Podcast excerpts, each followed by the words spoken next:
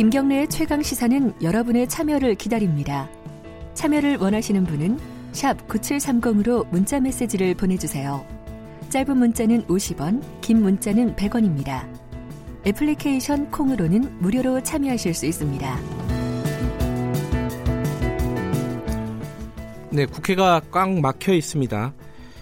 어제 어, 교섭단체 3당 원내대표들이 열흘 만에 다시 만나가지고 머리를 맞대서 논의를 했지만 결렬이 됐다고 하네요. 각 당이 전부 다 어, 국회 정상화 촉구를 하고 있지만 실제로 진짜 국회를 소집할 의지가 있는지는 좀 답답합니다. 어제 회동을 했던 어, 바른미래당 김관영 원내대표 연결해서 관련 얘기 좀 여쭤보겠습니다. 안녕하세요. 네, 안녕하세요. 김관영입니다. 네. 어제 그 3당 교섭단체 원내대표 만나가지고 금방 헤어졌다면서요? 예, 예. 뭐 한, 한 45분 정도 했습니다. 뭐 얘기가 전혀 진척이 안 되던가요? 어떻습니까? 네, 어제 또 나경원 대표께서 네.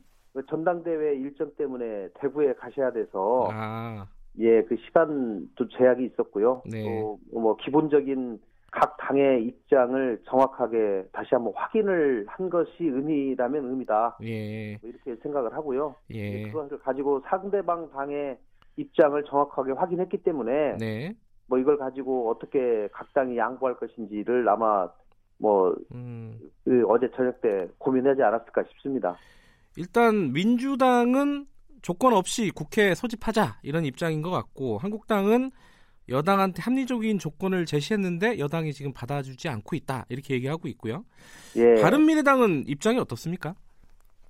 뭐 저희는 1월 달부터 계속 국회는 열어야 된다. 네, 아무리 정치적으로 입장이 다르고 정치 공방을 하더라도 국회는 열어서 일은 하고 또 싸울 건 싸우고 이렇게 해야 된다라고 하는 것이 저희 당 입장인데요. 네, 사실 1월 달 국회를 비토한 것은 민주당입니다. 네, 예, 민주당이 당시에 여러 가지 정치적인 현안 때문에 국회 열면 정치적 공방이 예, 두려워서 네. 1월달 국회를 오히려 안 하고 끌었거든요. 네, 그래서 이제 2월달에는 또 자유한국당이 조혜주 선관위원 임명 강행을 핑계 삼아 가지고 또 보이콧하고 있습니다. 네, 그래서 1월 달은 민주당이 보이콧, 2월 달은 자유한국당이 보이콧.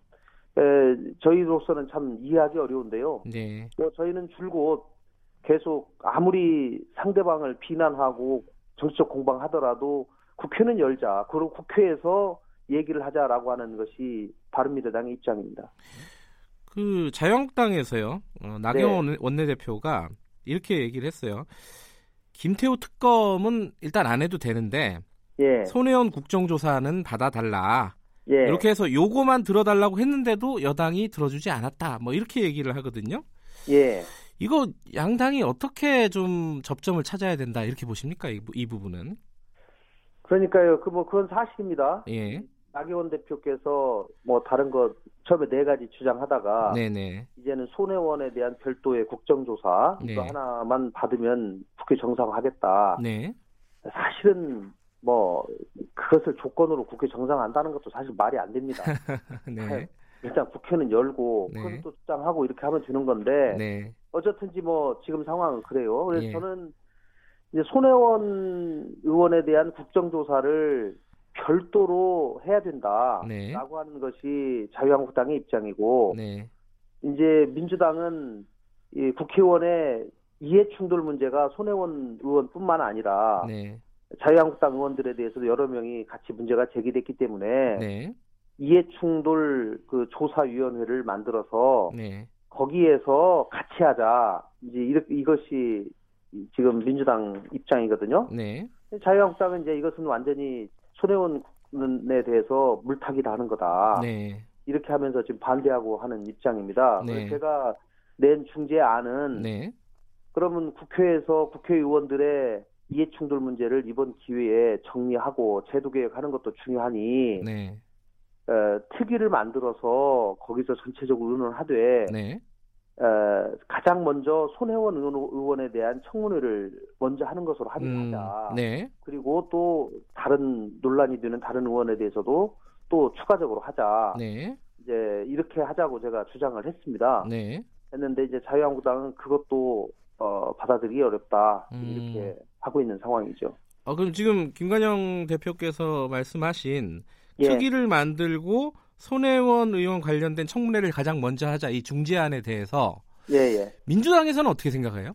민주당은 처음에는 뭐 손혜원 의원을 먼저 받는 것 반대를 했었어요. 네. 근데 어제는 이제 민주당도 조금 전향적으로 그 네. 부분에 대해서 긍정적으로 검토하겠다. 음, 아, 민주당은 그렇게 바뀌었습니다 어제.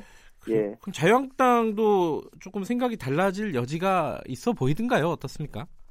어제는 뭐 사실은 뭐 제가 낸 중재안이 네. 저는 뭐 괜찮은 아니라고 보는데 네, 네. 뭐 자유한국당은 이거 물타기다 음, 아니다라고 계속 어, 못 받겠다고 예. 어제는 그렇게 얘기를 했는데 네. 그것 이외에 좀 다른 몇 가지의 더 중재안을 가지고 네. 오늘 좀 얘기를 해보려고 합니다. 어, 그럼 다른 중재안이 뭐가 있습니까? 예, 현실적으로 가능한 제가 게? 지난번에 이제 한번 말씀드렸던 조혜주 네. 그 중앙선관위원에 대한 이제 국회에서 청문회조차도 거치지 않고 네. 그냥 임명을 하지 않았습니까? 네. 그렇기 때문에 야당이 조혜주 그 선관위원에 대한 해임 촉구 결의안을 내면 네. 그 해임 촉구 결의안에 대해서 국회에서 운영위에서 이 표결하게 되어 있습니다. 네. 근데 여당이 그 안건 상정에 반대를 해버리면 표결 자체를 못하게 되거든요. 예, 예. 에, 그러나 홍영표 어, 원내대표가 그거를 좀 전향적으로 어, 고려를 해서 네. 국회에서 청문회조차도 거치지 않았기 때문에 해임 촉구 결의안이 설사 통과되더라도 구속되는 것은 아닙니다. 그러나 네네. 국회의 의사를 네, 물어보는 절차를 거치겠다 네. 해서 그것을 상정을 하고 표결까지 하는 것으로 이렇게 하는 것으로 제가 지난번에 중재안을 한번 음. 제안한 적이 있습니다. 네네. 예, 그래서 그 부분도 같이 이번에 예, 좀 여당이 받는 것으로 해서 네. 어, 한번 해보면 어떨까 싶습니다. 예. 지금 이제 사실상 거대 양당을 바른미래당에서 좀 중재를 하고 있는 이런 모양새인데요. 예, 예, 안에서 보시기에 예, 물론 이게 밖에서 보면은 그래요. 그러니까 어느 정당에 특별히 더 책임이 있다 이렇게 말하기가 좀 힘든 상황이긴 한데 예. 어느 정당에 책임이 있는 겁니까? 이렇게 국회가 공전하고 있는 게 어떻게 보세요? 이게 말씀하실 수 있을란가 지금 모르겠는데. 이 책임이 예. 1월 달부터 지금 계속이 됐는데요. 네, 제가 원내대표 하면서 느낀 점은 국회에서 계속 현안이 계속 발생이 되지 않습니까? 네, 그렇기 때문에 이거를 그때그때 처리를 하고 털어내고 나, 놔야지 네. 앞으로 나갈 수가 있는데 1월 달에 민주당이 당시에 민주당 여권발 많은 의혹들이 터지면서 네.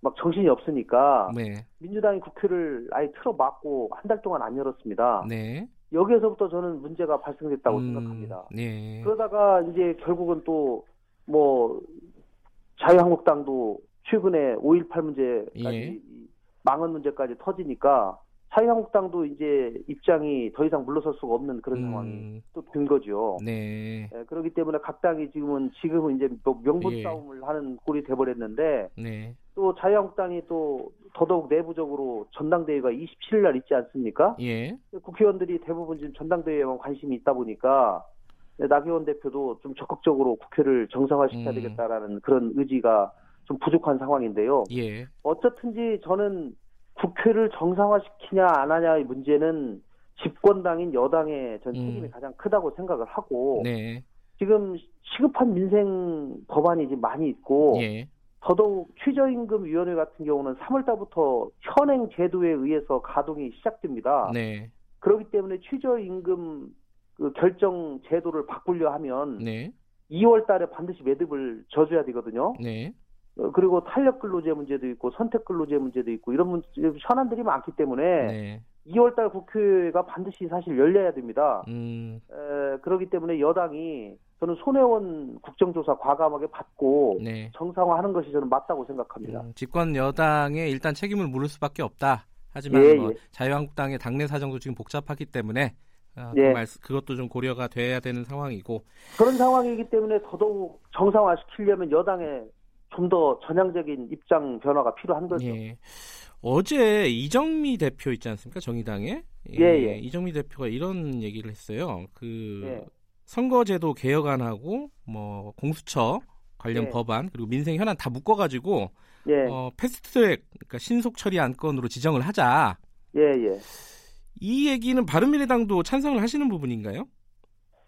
저는 물론 지금 여당도 그런 좀 주장을 하고 있습니다. 네, 그리고 정의당이 선거법 개정에 대해서 굉장히 좀 다급하면서 이런 네. 얘기들을 하는데요. 네, 이 문제는 좀 더 공론화가 필요하고 논의가 필요하다고 저는 생각을 합니다. 네. 그리고 국회에서 패스트트랙을 하는 것은 최후의 수단으로 써야 되는 상황이기 때문에 네, 벌써 이것을 다 한꺼번에 모아서 패스트트랙을 하는 것 을 에, 논의하기보다는 네. 에, 여야가 국회를 열고 이 부분을 더 논의를 좀 해볼 필요가 있다고 생각합니다. 네. 아니, 근데 이제 정의당 이정미 대표는 아마 최후의 수단을 쓸 시기가 되지 않았나 이렇게 판단을 예, 예. 하는 것 같더라고요. 예, 뭐 오늘 아침에 이제 잠시 어, 또 여야가 같이 모여서 예, 야당 3당이 모여가지고 예. 이 부분을 아마 논의를 할 것으로 예상을 하는데요. 네, 뭐 한번 얘기를 들어보겠습니다. 예. 요번에 그 선거제도 개편 관련해 가지고요. 그 방미 예. 기간에 민주당 이해찬 대표가 이런 얘기를 했대요. 예, 300명 의원 정수 그대로 가고 예, 비례대표를 지금 47석에서 두 배 정도 늘리자. 예, 예, 그리고 연동형 병립형 이걸 좀 섞자.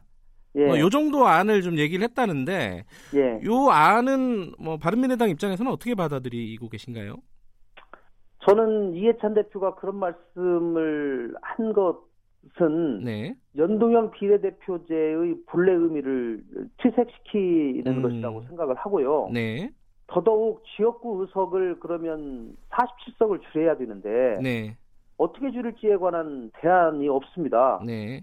예, 그렇기 때문에 이 의석을 지역구석을 어떤 방식으로 줄일 것인지에 네. 관해서 구체적인 안을 말씀을 하시면서 네. 그 어, 안을 말씀을 하셔야지 그나마 아, 좀 진정성이 예, 보여진다라고 보여질 음, 판단할 것 같습니다. 지금 그 이해찬 대표가 얘기한 안은 연동형 비례대표제의 본질적인 의미를 퇴색시키는 안이다. 일단 이렇게 보시는 거네요. 연동형과 병립형이라고 하는 것은 연동형을 하지 않겠다는 얘기이기 때문에 네. 예, 연동형 비례대표제의 원래 의미에서는 상당히 그, 많이 후퇴한 것이죠. 예.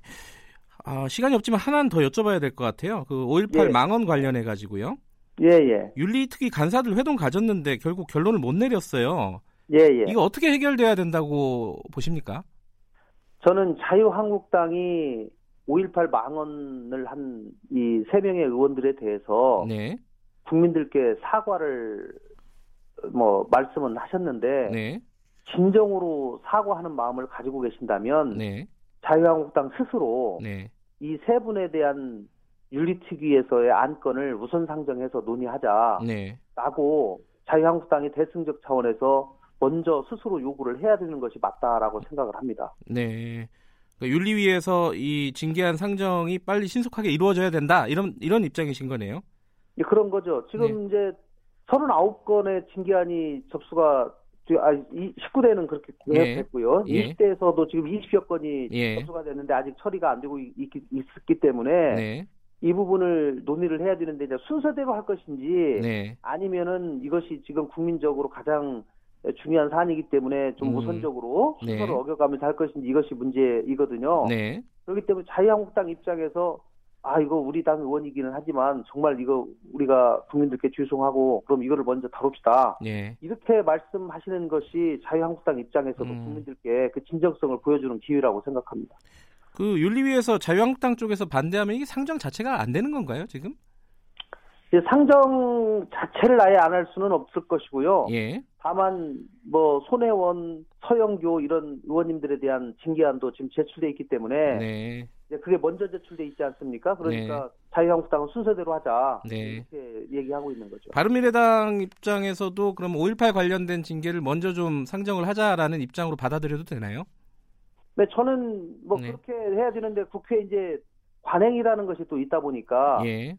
국회에서는 기본적으로 안건을 제출된 순서에 따라서 되게 합니다. 예. 그리고 그 특별히 간사들이 그 순서를 어기려면 합의가 이루어져야 되거든요. 예. 자유한국당이 반대하면 이제 안 되는 거죠. 예. 그렇기 때문에 자유한국당이 그 부분에 관해서 좀 전향적인 입장을 예. 구해달라고 촉구하는 겁니다. 예, 알겠습니다. 여기까지 듣겠습니다. 고맙습니다. 네, 감사합니다. 바른미래당 김관영 원내대표였습니다.